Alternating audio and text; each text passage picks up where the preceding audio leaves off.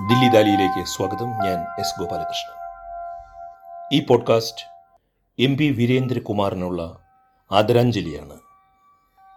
മൂന്ന് പതിറ്റാണ്ട് കാലം മാതൃഭൂമിയിൽ പത്രപ്രവർത്തകനും മലയാളത്തിലെ മുതിർന്ന എഴുത്തുകാരനും മാതൃഭൂമിയിൽ ദീർഘകാലം മുഖപ്രസംഗം എഴുതുകയും ചെയ്ത ഡോക്ടർ പി. കെ. രാജശേഖരനാണ് എം പി വീരേന്ദ്രകുമാർ സ്മൃതി ദില്ലി ദാലിയിൽ നടത്തുന്നത്.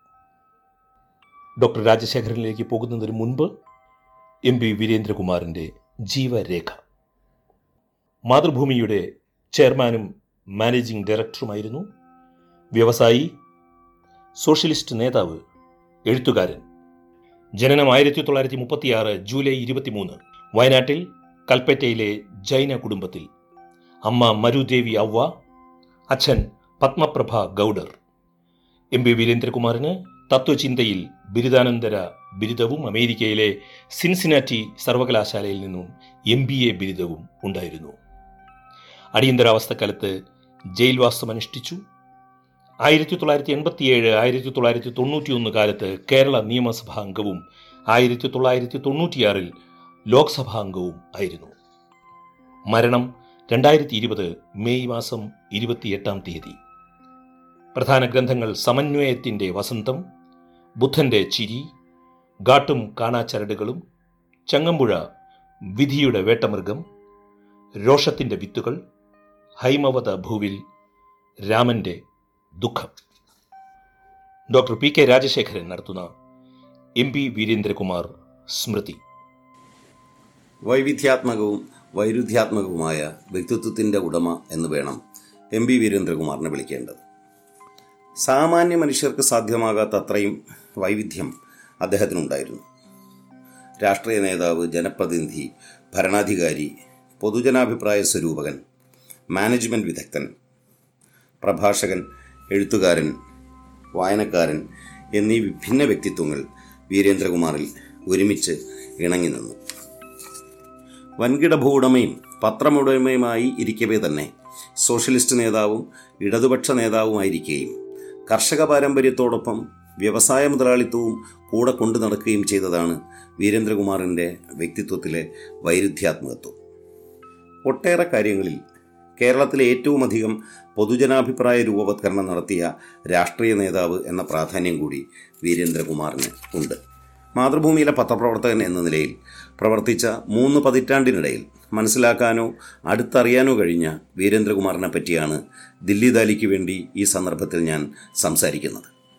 വീരേന്ദ്രകുമാറിന്റെ വ്യക്തിത്വത്തിന്റെ സമഗ്ര വിശകലനമോ സംഭാവനയുടെ വിലയിരുത്തലോ അല്ല ഈ ഭാഷണം. മറിച്ച് എന്റെ പരിചയത്തിന്റെയും സ്നേഹാദരങ്ങളുടെയും അദ്ദേഹം നൽകി നൽകിയിട്ടുള്ള സ്നേഹവാത്സല്യങ്ങളുടെയും അടിസ്ഥാനത്തിലാണ് ഞാൻ സംസാരിക്കുന്നത്. മുഖപ്രസംഗം എഴുത്തുകാരനായിരിക്കവേ രണ്ടു വർഷം മുമ്പ് ഞാൻ മാതൃഭൂമി വിട്ടുപോന്നുവെങ്കിലും രണ്ടാഴ്ച മുമ്പും അദ്ദേഹവുമായി ടെലിഫോണിൽ സംസാരിച്ചിരുന്നു. അസാധാരണമായ വായനാവേഗവും വായിച്ചത് ഓർമ്മിച്ചു വയ്ക്കാനും നീണ്ട ഖണ്ഡികകൾ തന്നെ ഓർമ്മയിൽ നിന്ന് പൊടുന്നനെ ഉദ്ധരിക്കാനുമുള്ള വീരേന്ദ്രകുമാറിന്റെ ശേഷി അധികം പേരിൽ ഞാൻ കണ്ടിട്ടില്ല. ഫിലോസഫിയിൽ ബിരുദാനന്തര ബിരുദം നേടിയ വീരേന്ദ്രകുമാർ ഫ്രീദ്രിഷ് നീച്ചയെയും ലുഡ്വിഗ് വിറ്റ്ജൻസ്റ്റൈന്റെയും നീണ്ട ഖണ്ഡികകൾ പ്രഭാഷണ ഭംഗിയോടെ ഉദ്ധരിക്കുന്നത് കേട്ട് ഞാൻ അമ്പരന്നിട്ടുണ്ട്. വിറ്റ്ജൻസ്റ്റൈനെ വായിക്കുകയോ മനഃപ്പാഠം പറയുകയോ ചെയ്യുന്ന ഒരു രാഷ്ട്രീയ നേതാവിനെയോ വ്യവസായിയോ ഇക്കാലത്ത് സങ്കല്പിക്കാൻ പോലും ആവില്ലല്ലോ. പുസ്തകം വേന വാച്ച് എന്നിവയോട് വല്ലാത്ത ശേഖരണക്കമ്പം ഉണ്ടായിരുന്ന അദ്ദേഹം അതിവേഗത്തിലാണ് വായിച്ചിരുന്നത്. അസാമാന്യമായ ഭാഷാശേഷിയുടെ കൂടി ഗുണമായിരുന്നു അത്. മഞ്ഞ ഹൈലൈറ്റർ കൊണ്ട് പേജുകളിൽ അടയാളമിട്ടാണ് വീരേന്ദ്രകുമാറിന്റെ അതിത്വരിത വായന മുന്നോട്ട് നീങ്ങിയിരുന്നത്. പുസ്തക ശേഖരണ കമ്പമുള്ളവരുടെ പുസ്തകഭ്രമമായിരുന്നില്ല. യഥാർത്ഥ വായനക്കാരന്റെ പുസ്തകപ്രിയത്വമായിരുന്നു വീരേന്ദ്രകുമാറിന്റേത് പല സന്ദർഭങ്ങളിൽ ഞാൻ അത് നേരിട്ട് കണ്ടിട്ടുണ്ട്. മാതൃഭൂമിക്ക് ഉള്ളിൽ രാഷ്ട്രീയ നേതാവായിരുന്നില്ല Veerendrakumar. K P Kesavamenon K Madhavan Nair K Kelappan Kurur Neelakantan Namboothiripad തുടങ്ങിയവരിൽ ആരംഭിക്കുന്ന മഹിത പാരമ്പര്യത്തിന്റെ ഭാഗമായി സർവിളിയില്ലാത്ത മാതൃഭൂമിക്കകത്ത ഹയറാർക്കിയിൽ വീരേന്ദ്രകുമാർ എല്ലാ ജീവനക്കാർക്കും എപ്പോഴും പ്രാപ്യനായ എം ഡി ആയിരുന്നു. മാനേജിംഗ് ഡയറക്ടർ എന്നുള്ളതിനെ ചുരുക്കി എം ഡി എന്നാണ് എല്ലാ ജീവനക്കാരും പത്രപ്രവർത്തകർ ഉൾപ്പെടെ അദ്ദേഹത്തെ വിളിച്ചുകൊണ്ടിരുന്നത്. ഒരു പിതൃരൂപത്തെ പോലെയാണ് അദ്ദേഹം മാതൃഭൂമിക്കുള്ളിൽ നിലകൊണ്ടത്. പത്രത്തിന്റെ മാനേജ്മെന്റ് വശം മാത്രം നോക്കുന്ന പത്രത്തിന്റെ ദൈനംദിന കാര്യങ്ങൾ പ്രത്യേകിച്ചും വാർത്തയുമായും ഉള്ളടക്കവുമായും ബന്ധപ്പെട്ട ഡിസൈനുമായും ഒന്നും ബന്ധപ്പെട്ട കാര്യങ്ങളിൽ ഇടപെടാത്ത ഒരു മാനേജിംഗ് ഡയറക്ടറായിരുന്നു വീരേന്ദ്രകുമാർ. ഈ പിതൃരൂപത്തെ പോലെ അദ്ദേഹം നിന്നതുകൊണ്ട് ഫ്രോയിഡിയൻ സങ്കല്പത്തിലെ പിതാവിന്റെ നിയമത്തിനുള്ള സ്നേഹകോപങ്ങളെല്ലാം അദ്ദേഹത്തിനുണ്ടായിരുന്നു എന്ന് കൂടി നാം മനസ്സിലാക്കണം. അത് ജീവനക്കാരെ വെറുപ്പിച്ചുകൊണ്ടായിരുന്നില്ല. ജീവനക്കാരുടെ ഏറ്റവും പ്രിയപ്പെട്ടയാൾ അവരുടെ സംരക്ഷകൻ അവർക്ക് വഴികാട്ടി എന്നുള്ള നിലയിൽ തന്നെ നിലനിൽക്കാൻ അദ്ദേഹത്തിന് കഴിഞ്ഞു.